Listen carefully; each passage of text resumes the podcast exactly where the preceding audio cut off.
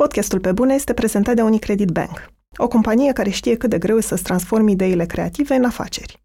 Dacă ai deja o idee de afacere sau ești într-un moment în care cauți inspirație, intră pe romanianstories.ro și vezi cum au reușit alți oameni ca tine.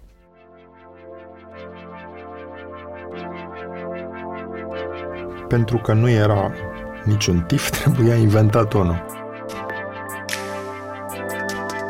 E curios că mă întreb asta, că e primul an în care îmi, îmi dau seama că, că mi-e greu puțin, că am obosit, că am senzația că de fapt acum am o, am o povară și nu pot să merg mai departe.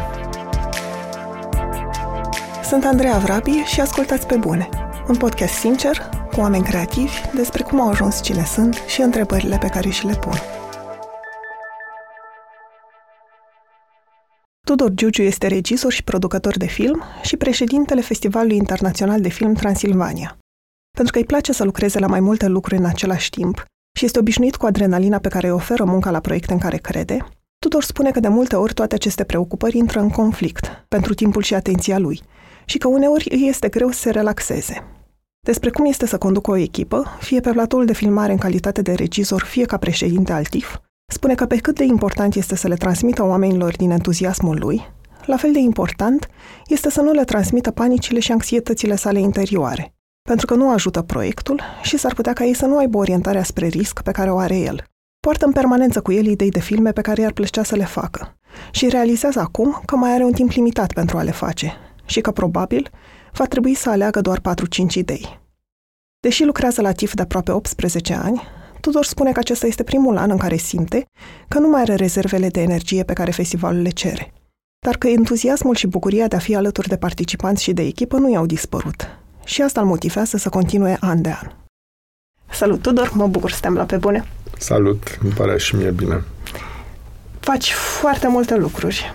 Ești regizor de film, președintele TIF, produci filme și promovezi în general filmul românesc. Ce din toate lucrurile astea îți oferă cea mai mare bucurie sau satisfacție personală?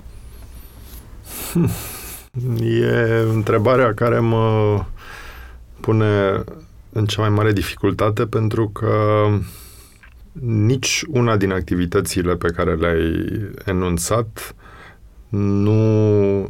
Știi, nu pot să fac un top. Nu pot să zic când regizez e mai wow decât atunci când sunt la TIF Uh, sau atunci când uh, promovez filmele sau când uh, produc alte filme ale altor colegi, sunt intensități diferite ale bucuriei, ale entuziasmului, sunt momente diferite din an sau din viață care nu se pot compara. Nimic nu e mai plăcut și mai intens decât acele două săptămâni de TIF unde dorm puțin, dar unde simt că alături de colegii mei dăm foarte mult către oameni de cele mai multe ori necunoscuți, oameni care vin și îți spun mulțumesc sau îți fac un semn că ai face o treabă foarte bună. După cum nu pot să compar asta cu satisfacția de a fi pe un platou de filmare și de a, de a te izola de toate semnalele parazite din jurul tău, de media, de politică, de tot și de a fi într-o comunitate și de a fi 30 de zile cu niște oameni foarte diferiți, cu vârste, experiențe, cu meserii, cu background-uri sociale diferite, dar suntem împreună și practic creăm mimăm, poate creăm, habar n-am, un fel de familie, un fel de microclimat în care facem un film. Deci e, e foarte greu de comparat și mi-e foarte complicat să-ți fac o ierarhie. Dar sunt momente în care toate preocupările astea se bat cap în cap? Sau intră în conflict pentru atenție, timp? Astea sunt cele mai... se întâmplă des și e, e cel mai psihotic pentru mine să... Ia-mă pe mine acum, cel de azi, din momentul ăsta. Sunt... De două săptămâni sunt sunt într-o goană nebună eu cu mine de a ajunge la zi cu niște chestiuni amânate legate de TIF, cu un niște răspunsuri pe care trebuia să le dau eu și numai eu legate de un program pe care îl facem cu, cu China, cu alte mici lucruri din bucătăria festivalului de care eu răspund. Și îmi dau seama că datorită faptului că lucram fie la filmul meu, fie au fost alte evenimente în care a fost implicat, că au fost premiile Gopo, că au fost altele, ele s-au suprapus și îmi dau seama, mai am de lucru la un alt proiect, la un alt scenariu și nu sunt sunt ele toate se bat cap în cap și mi-e foarte greu să fac o, o prioritizare, încerc, dar la finalul zilei îmi dau seama că tot n-am reușit să, să aloc un culoar prioritar, să spunem, tifului, nu? care stă să bate la ușă. Și mă uit pe calendar și mă apucă panica efectiv, pentru că nu mai e foarte mult timp. Și uh, da, e, eu las așa impresia un, unui tip echilibrat sau că cumva lucrurile sunt manageriate pentru un pace, într-o pace așa și într-o armonie extraordinară, dar de fapt înăuntru e o, e o uh, cum să spun, o busculare permanentă și uh, din care până acum, cum să spun, am scăpat cu fața curată. Vedem mai departe. Pentru că asta voiam și eu să întreb, că, într-adevăr, pari foarte calm și eram curioasă dacă faci ceva să-ți găsești liniștea măcar cât să poți lua niște decizii sau să nu transmiți oamenilor care lucrează cu tine senzația de panică. Asta nu știu de unde am învățat, dar e clar că e o chestie care am învățat-o de la alții, cred, când eram în, fie în școală, fie după ce am terminat facultatea, mi-am dat seama că e important să nu transmiți altora fricile tale, să nu le transmiți panica că poate proiectul la care lucrezi nu o să iasă sau n-am să niciodată la prima ediție a TIF-ului erau multe aveam multe spaime și multe temeri, dar mă comportam ca și cum totul e în regulă, colegii mei se uitau la mine absolut și ei mă vedeau liniștit și spuneau, domnule, dacă el e liniștit, înseamnă că e ok, adică nu trebuie să ne facem probleme, chit că nu aveam bugetul acoperit, chit că nu știam nici pe ei dacă o să...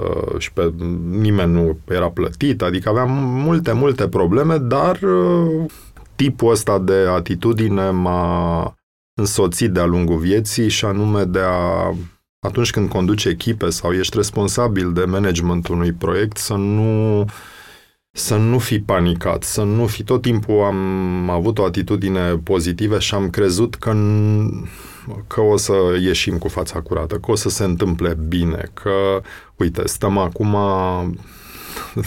din, din pasiune, probabil, și din dorința de a face un lucru mișto și special la Cluj, de un an, jumate, doi, uh, am bătut la cap niște francezi, uh, regizorul Michel Gondry, mă rog, reprezentanții lor, care au un proiect uh, care se cheamă Uzina de Filme de Amatori.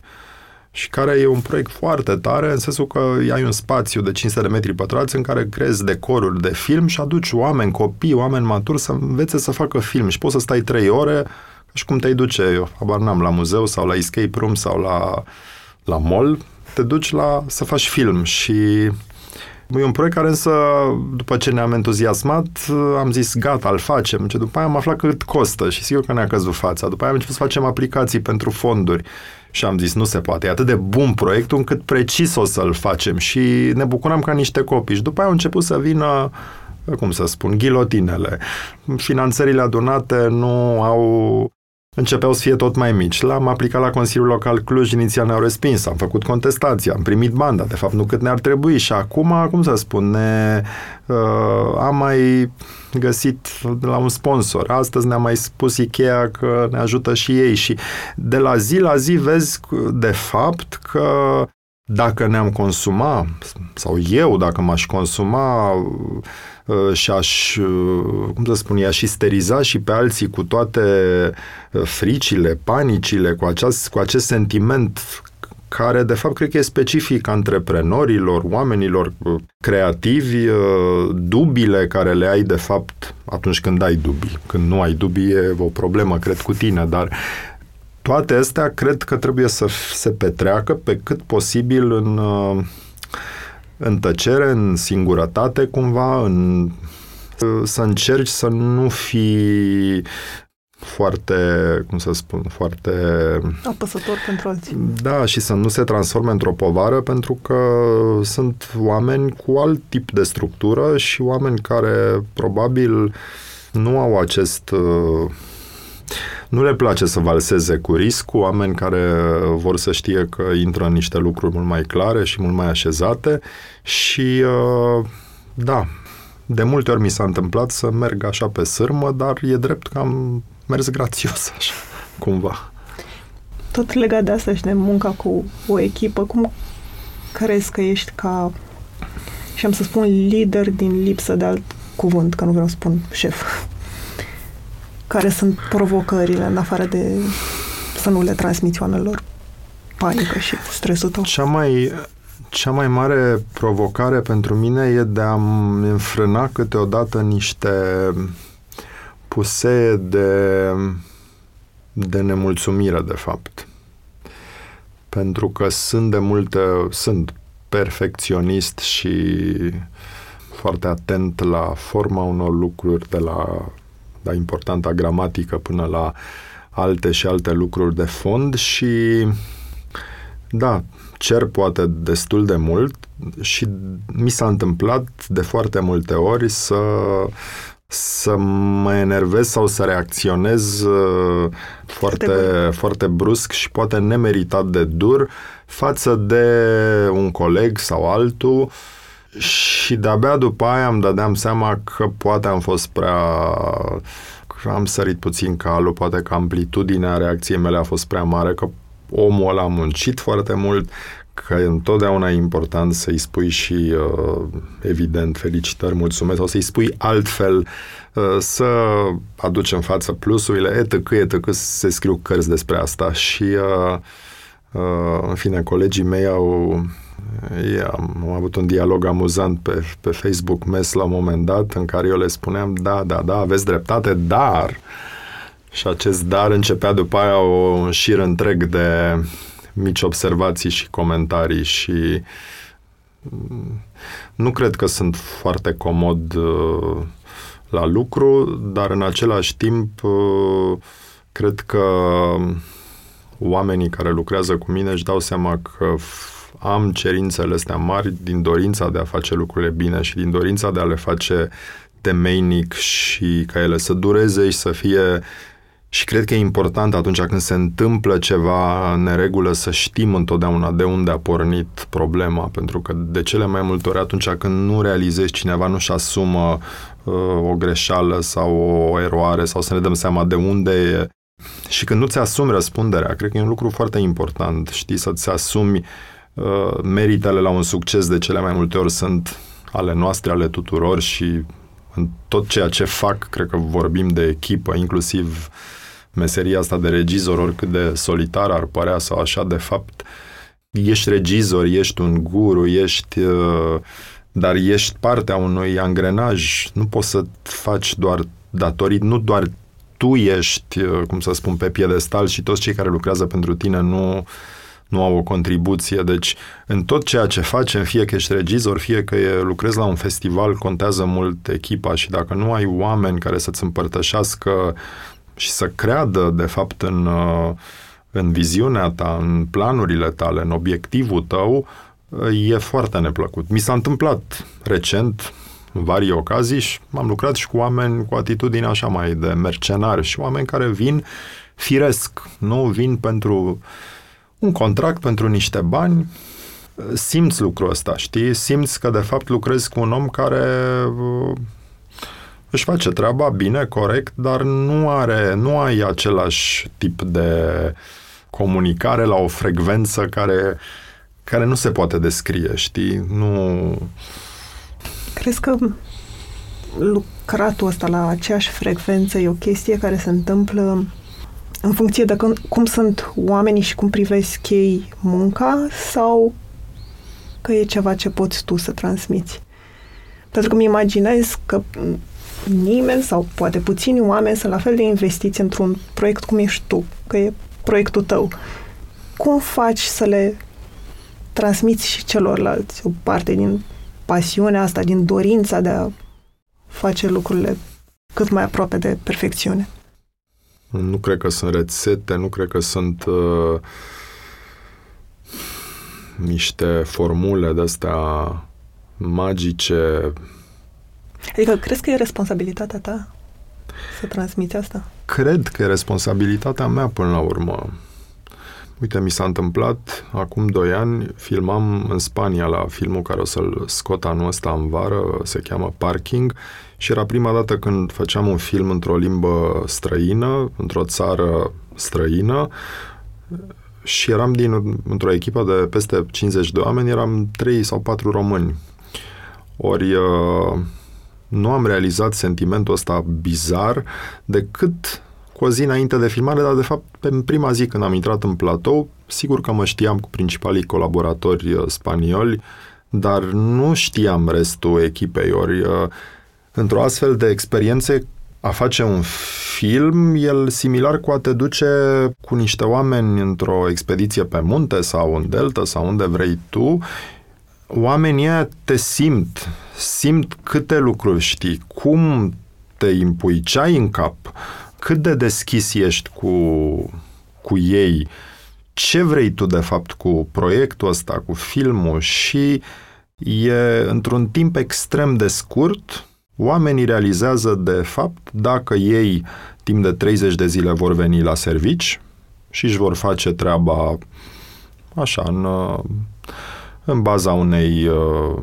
respectări a sarcinilor pe care le-ai de îndeplinit sau în plus de asta vin și de dragul unui subiect și din dorința de a ajuta pe omul ăla care, în care în capul căruia e de fapt filmul și care de fapt poate nu poate să spună tot ce are în cap, dar să simți că e niște căutări.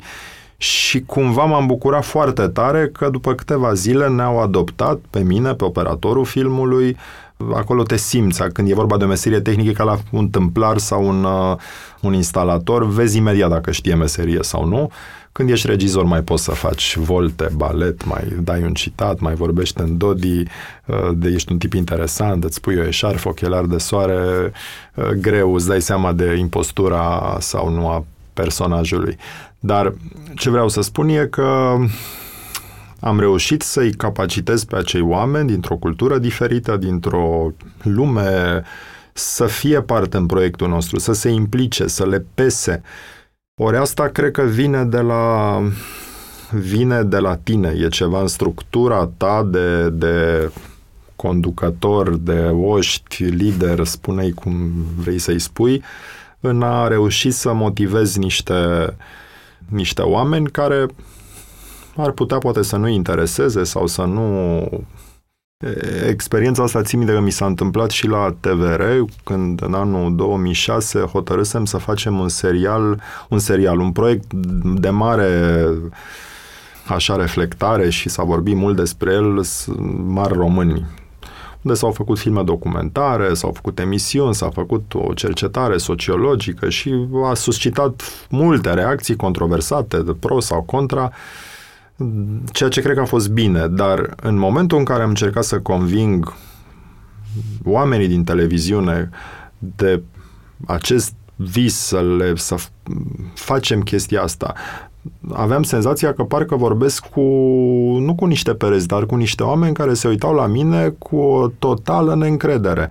Și au fost și mulți care, după ce s-au au ajuns să lucreze și s-au bucurat și uh, mi-au spus franc, nu credeam, pentru că părea așa că vii cu niște o chestie, pentru că erau oameni care nu erau obișnuiți cu astfel de challenge-uri. Pentru ei, challenge-ul maxim în TVR a fost și continuă să fie Eurovision, Cerbul de Aur, niște mormântări, dacă se întâmplă, pentru niște șefi de stat nu fuseseră implicați într-un proiect editorial până la urmă, cu mize majore, cu și am, mi-am dat seama că dacă nu îl endorsez personal cu riscurile de rigoare de a ne de a ne și lua și de a fi principalul vinovat pentru un posibil eșec. Dar am crezut atât de tare în el și i-am motivat și le-am spus că e important și că va fi bine și a fost un test foarte complicat pentru mine la nivel personal în a cumva stârni ceva în, în niște oameni care erau, prima lor reacție era, am mai văzut pe oameni care vorbeam, uh, de câte ori n-am mai auzit președinți sau șefi cu astfel de idei și n-a ieșit nimic și în general e foarte ușor să spui nu sau că nu se poate și uite că s-a putut.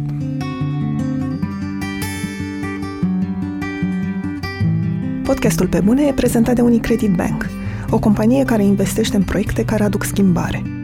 Acum 12 ani, Unicredit Bank a început să sprijine comunitatea creativă românească. Astăzi, continuă să ajute și să inspire oameni și inițiative cu impact pozitiv în comunitățile în care activează. De la programul Teach for Romania, care sprijină tineri să devină lideri în educație, până la Academia Minților Creative, care oferă antreprenorilor toate informațiile de care au nevoie pentru a-și pune în aplicare ideile de afaceri. Unicredit Bank, banca pentru lucrurile care contează. Pentru că tot ai adus vorba de TVR. Ai devenit directorul TVR când aveai 33 de ani. Crezi că erai pregătit pentru o astfel de funcție într-un, într-o instituție de stat mamut, cumva învechită? Sincer, nu eram pregătit. De asta pot să o spun acum. La momentul ăla, mult mai important a fost pentru mine nebunia asta de a acelei vârste, entuziasmul și idealismul din nou acelei vârste care mi-a spus, mi-a dat semnale și mi-a spus intră în luptă, du-te, trebuie să schimbi, poți să schimbi, se poate. Știi și e bizar că, uite, anii trec, înaintăm în vârstă, eu am acum 47, dacă mi s-ar întâmpla acum chestia asta, cu o cu totul altfel de cu totul altă maturitate și cu totul altă viziune asupra vieții, aș spune nu se mai poate face nimic. Este, este muncă în zadar, trebuie închis, trebuie tăcâie, tăcâie, tăcă. Nu aș mai face tipul ăsta de de de aventură. Ori, uh, știi, până la urmă, cred că e foarte util să răspunzi acestor provocări dacă ele ți se întâmplă în viață la în jurul vârstei de 30-35 de ani, pentru că e, cred, singura perioadă din viață când uh, suntem dispuși să ne aruncăm cum să spun, cu o seninătate așa maximă, fără să evaluăm foarte serios ce riscuri, ce ți se poate, cum, mă rog, și pentru mine a fost un, o combinație bizară de trăiri extraordinare, cu dezamăgiri crunte, cu terfeliri în presă, cu tot felul de angoase personale, da, am depășit-o, mi-am văzut de drum, în fine, nu, nu regret, am învățat extrem de multe după chestia asta, nu am o cu totul altă raportare și la media, și la ce citesc, și la... Deci, cumva mi-a folosit experiența, nu zic nu, dar, de fapt, cred că anii, la anii aceia, omul e, e foarte...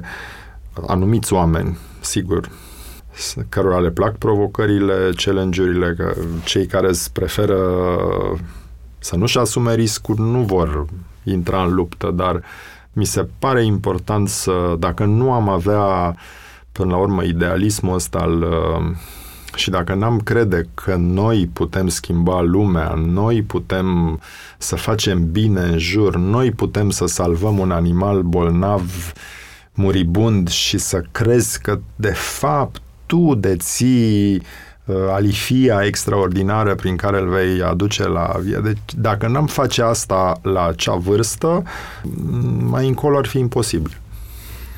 Cumva, în ideea asta, voiam să te întreb ce crezi, din nou, uitându-te înapoi la experiența de atunci de la TVR, că ai învățat despre tine. Ce ești dispus să faci, ce nu ești dispus să faci, cum reacționezi la critică, cum, nu știu, cum să o primești în viitor.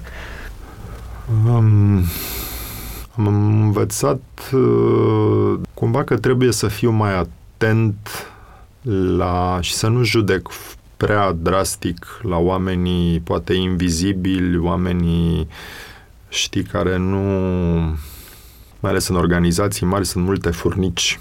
Sau oameni care poate nu sunt excepționali, nu au, uh, nu sunt flamboyanți, nu au uh, idei care să spună wow, dar sunt oameni extrem de muncitori. Și de multe ori e riscul să nu-i vezi sau să nu-i apreciezi sau știi să laudele să le primească cei care știu cum să iasă în evidență. Și asta am învățat pentru că am făcut și greșeli, am învățat din ele, dar mi-am dat seama că în orice colectiv sunt oameni uh, oameni buni, muncitori, dar în general aceștia nu sunt în primele rânduri, știi? Nu sunt cei care se uh, afirmă, care am învățat și cred că era, a fost o lecție importantă pentru viitor faptul că uh, un manager uh, cu viziune nu trebuie cumva să combine să țină în mână și organizația, să țină în mână și managementul cifrelor și, uh, să spunem, partea de, de soft a instituției, care în, cadrul, în cazul ăla se numeau, nu erau programele, și uh, asta, asta mi-a fost foarte greu să o fac pentru că, știi, era ca o, ca o minge de asta de fotbal bolnavă, bătrână, o peticea într-un loc, se găurea în altă parte și, da, probabil fiind prea tânăr, prea uh, lipsit de experiență, n-am reușit să acopăr toate găurile cum trebuie, dar overall am învățat că sunt un tip de anduranță și cumva m-am uh, m-am imunizat la răutate, m-am imunizat la uh, un anume tip de dorința unora de a face rău, de a face rău pentru că sunt puși să facă rău, sunt comenzi politice și așa mai departe, cumva a fost un, a fost un fel de uh, maturizare forțată și de și mi-am dat seama că că de fapt aceste vise și aceste idealuri pe care le ai la acea vârstă tu nu le poți face singur sau în orice caz ajutat de o mână de oameni pentru o construcție importantă la nivel social ai nevoie de mediu politic să te susțină. Ori a face, a convinge mediul politic atunci și acum în România să fie partener într-un proiect e, un, e ca și cum ai urca Everestul. Pentru că mediul politic are doar o singură preocupare. Să facă orice, doar să iasă el bine. Să nu scadă procentele, să aibă beneficii materiale sau de imagine, nu le pasă de client, nu le pasă de instituție, de electorat, de oameni. E foarte, da, asta am învățat-o foarte târziu. Am crezut în naivitatea mea că există uh, un nivel uh, superior de înțelegere a ceea ce înseamnă misiunea unui post public, de a educa, de a... Nu. Înțelegerea lor era egală cu zero. Ideea pentru TIF cum a apărut? Ideea pentru TIF a apărut uh, simplu pentru că nu era niciun TIF, trebuia inventat unul. Erau ani foarte gri în România în anii 2000, început de final de an 90, început de an 2000. Eu am lucrat 2 ani și ceva pentru o televiziune de muzică, Atomic TV, perioada care a fost una din cele mai mișto și a fost o așa un loc de muncă ideal pentru un om tânăr la în România, că aveai o libertate totală de a desena, de a imagina un post TV așa cum uh, credeam noi că ar trebui să fie un MTV românesc și odată plecat de acolo m-am trezit în, același, în aceeași gaură neagră în care că, căutam un rost și nu îl găseam și aveam atâtea frustrări pentru că nu se făceau filme, pentru că era totul de, adică știi, simțeai simțeam și eu și alții că se pot face lucruri, dar ele de fel nu, nu se întâmpla nimic și uh, cumva cred că de disperare m-am gândit ce, că de unde trebuie să începem. Și mi-am dat seama, bun, film nu se putea face, că nu erau bani, nu era, era un haos total și probabil că nici eu nu eram pregătit în vremea aia. Și m-am gândit, uh, uite, trebuie să facem un festival de lungmetraj, să arătăm filme, să aducem oameni de afară, important să și aveam, după aia, sigur, mi-am dat seama că e important să aducem oameni din business, producători, distribuitori, oameni care să ne ajut, să mă ajut eu pe mine și alți colegi să ne fie mai ușor să ne prezentăm proiectele aici, nu plecând în Germania, în Franța, în, și cheltuind bani ca nebunii. Și m-am gândit că oamenii ăia pot fi atrași. Ori așa a apărut. Da. Cum îți explici acum curajul pe care l-ai avut atunci? Pentru că, cum spuneai tu, nu exista niciun film, nu exista obiceiul de a merge la niciun film, niciun festival de film, nu exista obiceiul de a merge la festivaluri. Dar nu a fost niciun curaj. Adică eu nu, nu, nu cred că a fost un mare curaj. Mie mi s-a părut că era la, și atunci și acum era o chestie de timp până ar fi apărut și în România un, un astfel de eveniment. Adică am avut șansa să trăiesc într-o vreme în care nu existau încă multe lucruri inventate și cumva poate și generația mea a avut șansa asta de a fi pionieri în vari, vari domenii. Da, na. Nu erau oameni care să-ți spună că n-are cum... A, bine, toți spuneau asta, de la sponsori și la alții toți spuneau, a, săracul, uite ce băiat, un băiat drăguț, tânăr, cu multă energie, entuziasm, un băiat deștept, dar nu știe în ce se bagă. Și chestia asta mă, mă, mă, mă irita îngrozitor. Țin minte că și șefa noastră de la Atomic era o englezoaică și tot așa ne spunea că primul lucru care l-auzea în România atunci, vorbind de anii 97-98, era oh, sorry, not today sau it cannot be done now sau, bun, dar când, da, maybe tomorrow, dar în general era că nu se poate. Păi de ce nu se poate? Și cumva tipul ăsta de, de atitudine și de părere am întâlnit-o des în primii ani. Oameni care se uitau la mine, inclusiv după ce am pus numele Transilvania, unii mi-au zis, a, da, de ce ce cu numele ăsta, că e sună prea regional și că nu e bine și mă enerva și atunci, acum stilul ăsta de a comenta, de a avea păreri, adică ne e atât de ușor să comentăm și să fim la păreri suntem number one, dar când e să trecem la treabă și să punem, să facem ceva, să lăsăm ceva după noi, e, nu mai e chiar atât de, de simplu.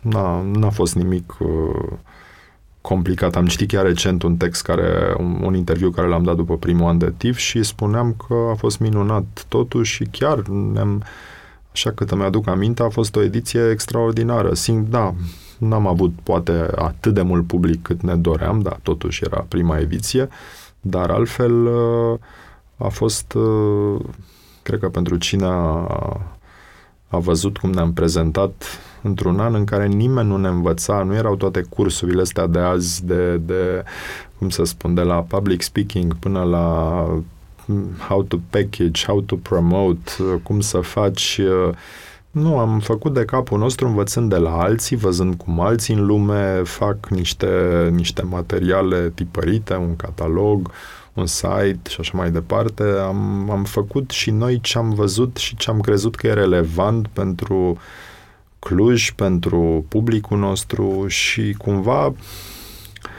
da, în afara faptului că tiful a crescut enorm de mult, la nivel micro așa, puteai să detectezi încă de la prima ediție, cred, semnele pentru ceva, ceva ce a urmat după. Și tu cum crezi că ai rămas motivat să te implici timp de atât de mulți ani? Cum de n-a intervenit rutina sau te-ai gândit în vreun an să nu te mai implici în TIF, să-l lași al cuiva cu totul?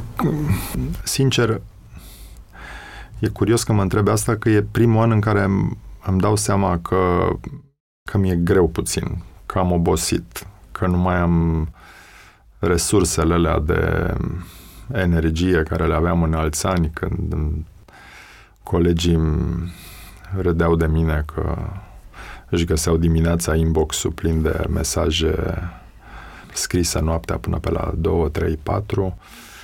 Nu mai, nu mai am rezervele astea. Sau poate că au apărut alte lucruri care mă... alte challenge-uri, alte priorități. Dar asta nu face sau nu, nu, nu cred că va avea nicio, nicio tiful nu o să sufere din cauza asta. Uh, dar îmi dau seama că e primul an în care nu mai am aceleași rezerve de timp, de energie, însă un lucru a rămas neschimbat și anume entuziasmul și bucuria de a regăsi oameni, colegi, public, sunt oameni pe care îi știu ani de ani. E o pensionară, e spectatoarea mea favorită. Și nu știu de ce am fost atât de tâmpit, n-am întrebat-o niciodată cum o cheamă să o... Cred că e profesoară de franceză și vine an de an, o văd și ia bilete, analizează, tot timpul are două plăsuțe și nu știu ce are înăuntru, dar are și un, are o broșură și se uită și broșura are tot felul de însemn. Deci e limpede că ea încearcă să-și facă un program, să navigheze printre... Și an de an mă abordează cu niște întrebări de-astea total... De ce domnul Kirilov oare a selecționat filmul ăsta? E foarte curioasă să știe, dar ce părere am? Am văzut filmul norvegian, nu știu ce, nu mi s-a părut că regizorul exagerează să... Și în fine, stau de vorbă cu ea și poate să, poate să sune oricine și e o bucurie de a, de a sta de vorbă cu oameni ca ea. Deci, cumva tipul ăsta de, de întâlniri și de a, tot ce se întâmplă în alea 10 zile, cumva sunt un... Uh, e un medicament fabulos care de fapt te, te motivează, care ți arată că merită să te duci mai departe și, sigur, cred că am am un uh, barometru bun eu cu mine însumi sau în orice caz îl verific cu cei mai tineri, pentru că eu cred în general că oamenii mai tineri sunt mai inteligenți decât uh, cei care, adică dacă orice om cu 10 ani mai, sigur, să n-aibă 14 ani, dar în, în, încerc să-mi dau seama din discuțiile cu cei, cu colegii noștri mai tineri, dacă facem lucrurile încă bine, dacă uh, interesăm, dacă, pentru că e foarte prost, știi, să crezi în continuare că deții, tu ești singurul care poți să faci un eveniment, singurul care poți să alegi filme, singurul care eu cred că nu e în regulă și la un moment dat îmi dau seama, va trebui să va fi, voi fi cel mai fericit când o să pot să vin în vacanță la Cluj, dar cred că e important să-ți dai seama când când nu mai ai, când îți scade entuziasmul, când, o să, când o să fie, o să fie un declic la un moment dat și o să ne simțim poate în fine, nepotrivit sau în plus sau cumva, dar deocamdată, o să vină momentul ăsta, sunt convins, dar deocamdată e o, avem o bucurie și un, un și găsim suficiente motive de a ne simți bine împreună, de a fi branșați și de a provoca, de a găsi tot timpul lucruri noi, altfel, uh, filme, diferite evenimente și așa mai departe. Uh, și asta cred că e un factor motivant extraordinar. Am vorbit cu mulți oameni la pe bune, de la artiști și antreprenori până la scriitori și fotografi. Au fost alegeri subiective, dar am vrut să invit în fața microfonului oameni care au ajuns să fie printre cei mai buni din domeniul lor. În valoarea perseverenței și a muncii către un ideal, crede și Best Jobs. Prin tooluri și informații online, Best Jobs își ajută utilizatorii să exploreze o multitudine de oportunități și să descopere jobul care le permite să-și valorifice la maximum skillurile și pasiunile.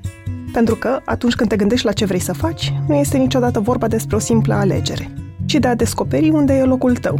Intră acum pe Best Jobs și descoperă jobul unde poți fi și tu cea mai bună versiune a ta. În filmele tale, ce încerci să surprinzi sau ce subiecte crezi că îți trezesc interesul? Pentru că legături bolnovicioase despre oameni și melci și de ce eu par foarte diferite ca subiectele prima vedere. Da, m-am întrebat și eu la un moment dat de ce mă duc într-o anume direcție, pentru că de foarte multe ori alegerile alegerile unor subiecte sunt niște chestiuni foarte personale, intime și greu de explicat.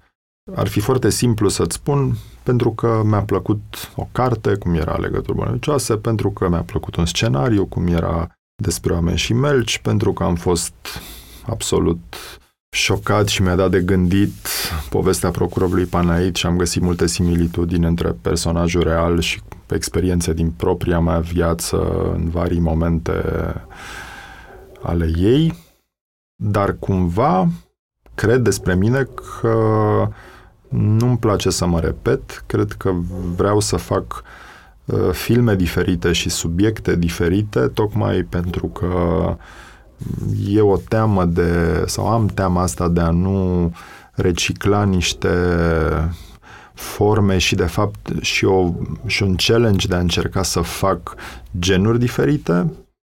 Filmul care l-am făcut în Spania e după o carte a lui Marin Mălaicu Hondrari, apropierea, dar e cumva inspirat din toată experiența lui de om care a emigrat în Spania într-o vreme când se pleca să faci bani, să culegi căpșune, așa, ori omul ăsta a plecat uh, să se reinventeze, să-și caute joburi, să, să scrie într-o limbă străină, să învețe o limbă străină și cumva am, am făcut, fără să fie asta planul de la bun început, dar am făcut o melodramă cu multă poezie, un film foarte intimist și foarte altfel față de tot ce am făcut eu până acum.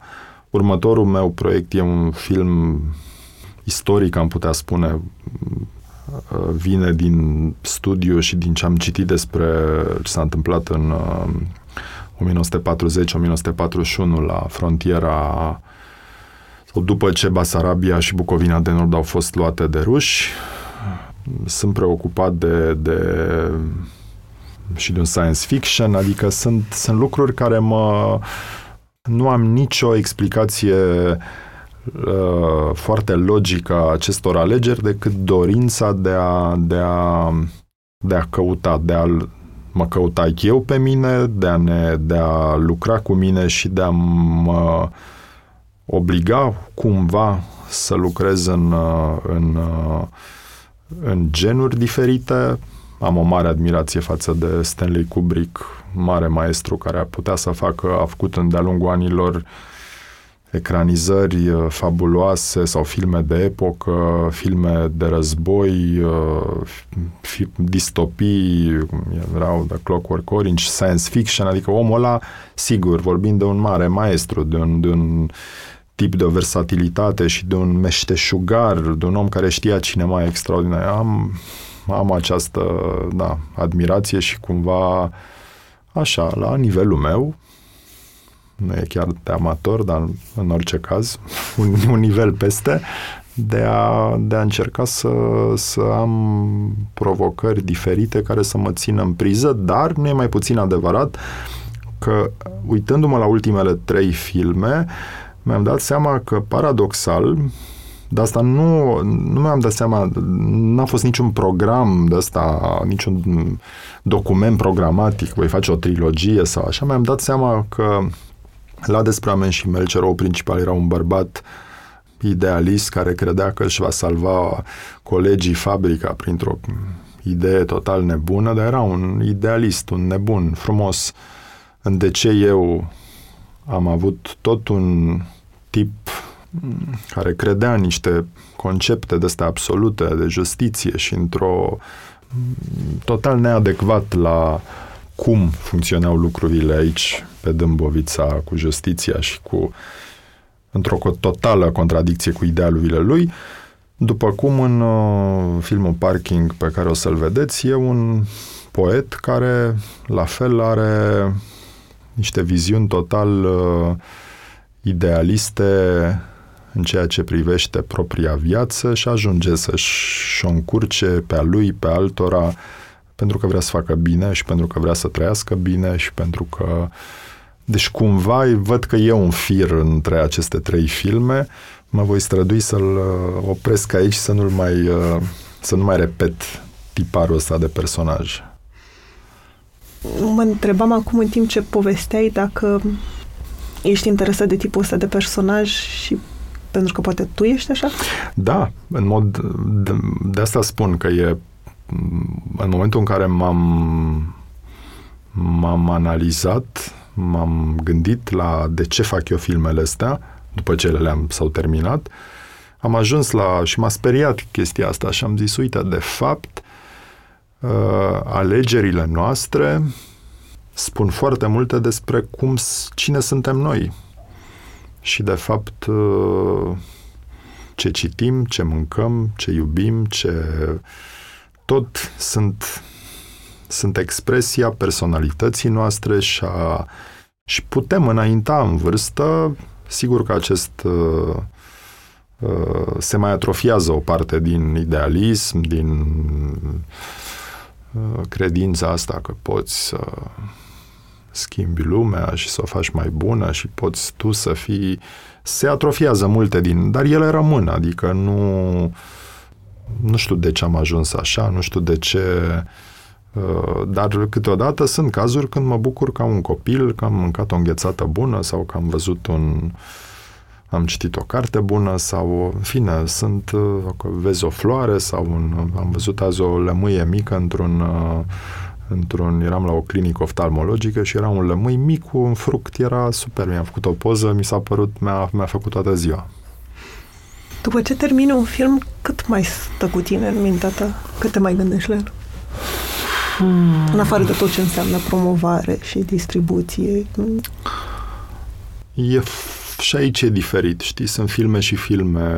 După de ce eu filmul a stat mult cu mine pentru că ne-am dus mult cu el, pentru că a fost un film cu un subiect foarte legat de ce trăim și de ceva grav care s-a întâmplat în România și cumva filmul devenea sau era foarte prezent și nu puteai să ieși, nu aveai voie cumva să, să spui gata, l-am făcut și acum evadez. Uh, mă rup, uh, nu poți să faci asta. După cum acum mi se întâmplă că filmul, filmul ăsta nou uh, cumva de-abia aștept să-l, să-l scot, de-abia aștept uh, să-l arăt oamenilor și de-abia aștept să mă apuc de altceva, pentru că nu simt că am pierdut prea mult timp cu el. Am citit prima dată cartea lui Marin Mălaicu acum, cred că șapte-opt ani Sigur că a fost un proces discontinu de renunțări, de reveniri, de schimbări, de găsiri de bani, de fine, în fine, tot procesul, dar sunt foarte nerăbdător să-l închid într-o cutie și să să scap de el cumva și să mă duc mai departe. Adică am senzația că de fapt acum am o, am o povară și nu pot să merg mai departe. Și e bizar, pentru că, în, de, în general, nu ar trebui să ai o relație de mare afecțiune cu filmul tău, dar îmi dau seama acum că uh, a trecut atât de mult timp și de când am filmat și de când am făcut și vreau să-l scot să, să pot să, să mă eliberez cumva. Sunt foarte supărat pe el că n-a ieșit mai repede. Apropo de asta, pentru că la Creative Mornings în Cluj mai povestei despre un film care sună foarte interesant și spunea că e o idee pe care o ai de 10 ani despre un dansator persecutat de comuniști care a murit în 1990 în Galați, imediat după uh-huh, uh-huh. Revoluție. Câte filme porți cu tine pe care vrei cât, de mult timp să Cât timp faci? avem să știu? Multe. E, cred că e de fapt cel mai apăsător lucru pe care îl uh, resimt pentru că îmi dau seama constant când uh, regăsesc notițe. Uite, mi-am făcut ordine ieri în... Uh, aveam prea multe documente într-un folder care se cheamă chiar filme și erau filmele în vari faze, unele s-au terminat de mult, le-am pus în ordine, în același timp vedeam uh, un filmuleț despre un flagrant care mi s-a părut un subiect foarte tare de scurmetraj cu niște polițiști, cu o prostituată. Când l-am văzut pe ăla, zic, mama, am uitat de el. Am deschis altul, era o poveste legată de, fine, Biserica Ortodoxă în comunism, alt film. L-am, nici n-am știut. Altul l-am... Și mi-am dat seama, zic, wow, toate astea și multe altele sunt, sunt filme și subiecte de care sunt foarte atașat, și încep să conștientizez un, un sentiment foarte bizar dar foarte adevărat, uh, și anume faptul că nu o să fie timp, că nu sunt Woody Allen, nimeni nu e Woody Allen în România și în partea asta de Europa, să filmezi vara, iarna montezi, dar îmi dau seama că nu o să prea mai fie timp decât de vreo, habar n-am, 3, 4, 5 filme, deci ar fi bine foarte uh, un, o atitudine managerială corectă ar fi să le iau pe toate, le pun pe hârtie și să fac așa un fel de, să zic, ok, deci, care sunt cele cinci care ar mai putea fi fă... A, a, dar mi-e greu să fac asta, cred că ar dura foarte mult, așa că și în general nu cred că trebuie să-ți faci uh, niște planuri de astea atât de... Viața mi-a arătat că e o e o mare necunoscută și e, e de fapt un roller coaster și oricâte planuri ți-ai face, e bine să te lași să fii surprins și cred că asta e, e, e foarte mișto când lucrezi cel puțin în domeniile noastre, sunt întâlniri care te inspiră, sunt momente în care renunți, dai totul, faci altceva, găsești alt subiect, așa că nu o să fac nicio ierarhie și nu știu, o să vedem. Dar filmul cu dansatorul vreau să-l fac.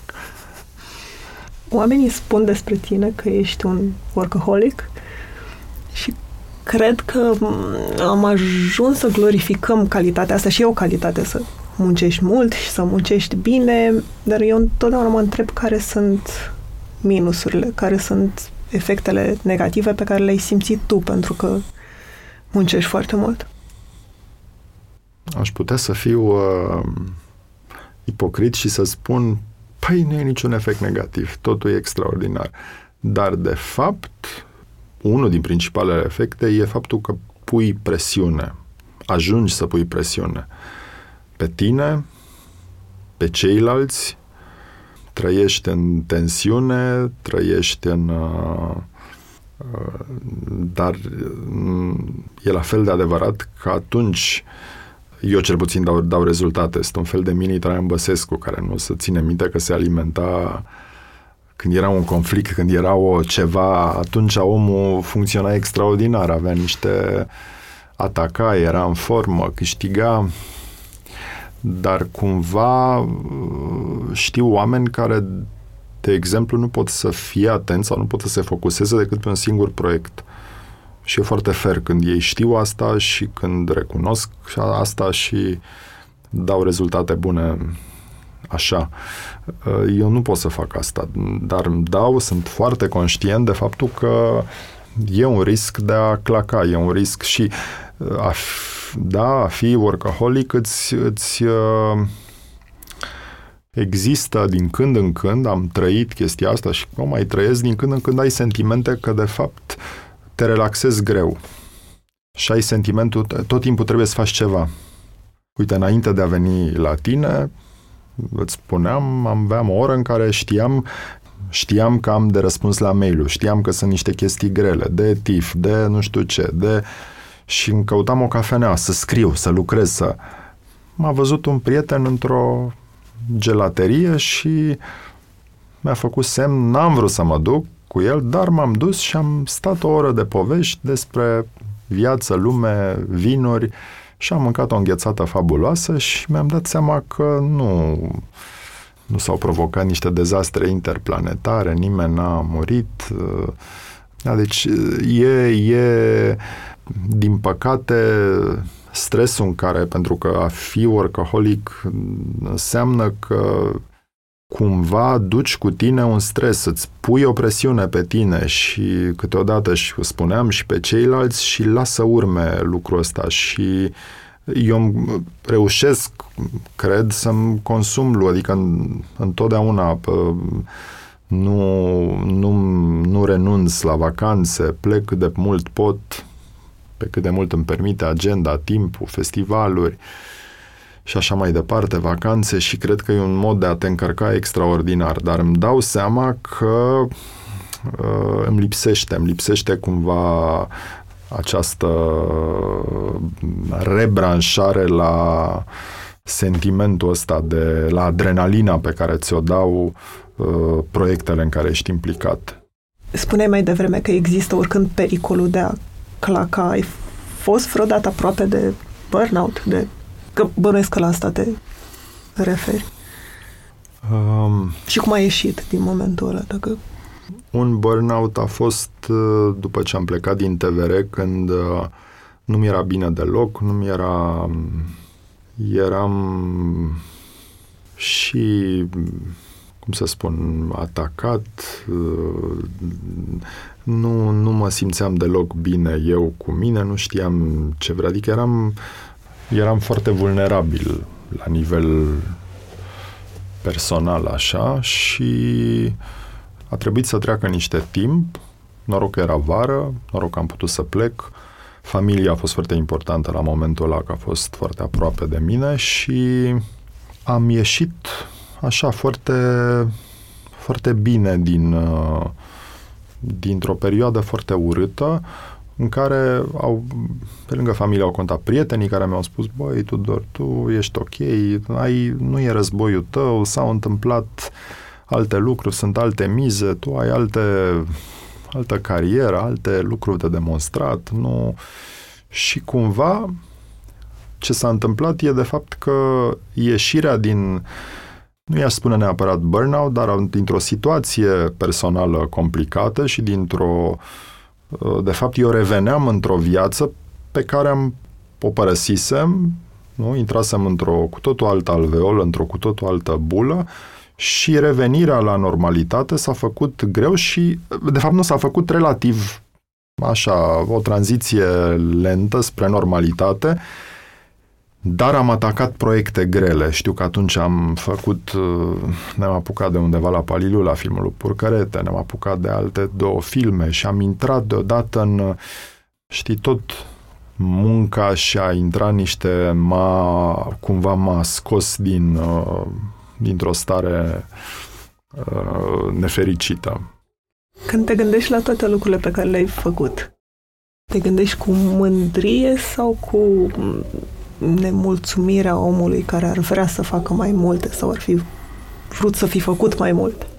Pentru că am observat că la mulți oameni creativi e, e foarte greu să fie mândri cu ce fac sau să fie mulțumiți de ce fac. N-aș fi vrut să fac mai multe. Cred că am făcut de... Aș fi vrut să am ochii albaștri, aș fi vrut să fiu blond, aș fi vrut să fiu... Am o relație, zic eu, onestă cu cu ce am făcut și sunt mândru de lucrurile care știu că mi-au ieșit și de care ar trebui să fiu mândru.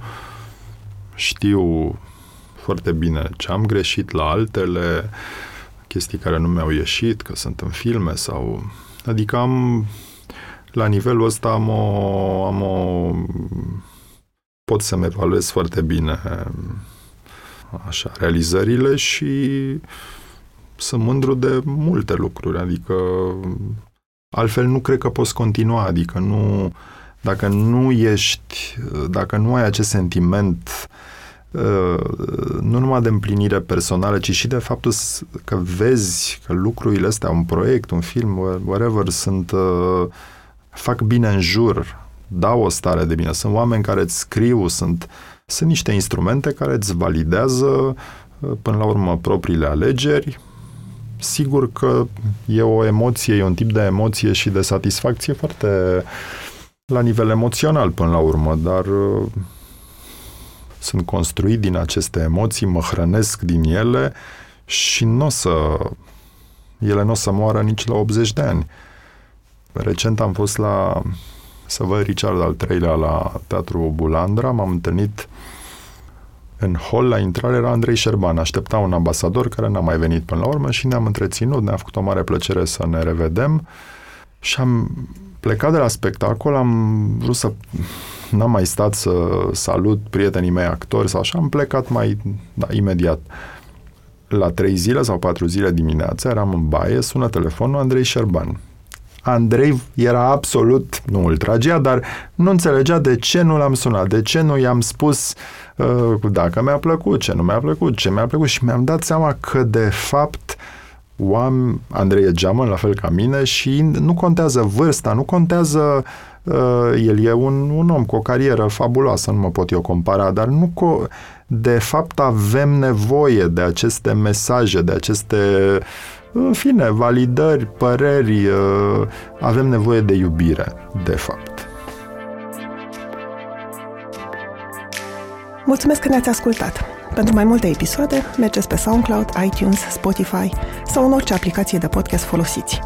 Pe bune este un podcast produs de Dor, editor de sonet e Horia Baldea, tema muzicală e compusă de Alex Turcu, asistent de producție e Alina Șincu. Nu uitați, dacă v-a plăcut episodul, dați-l mai departe, ca pe bune să ajungă în căștile cât mai multor oameni.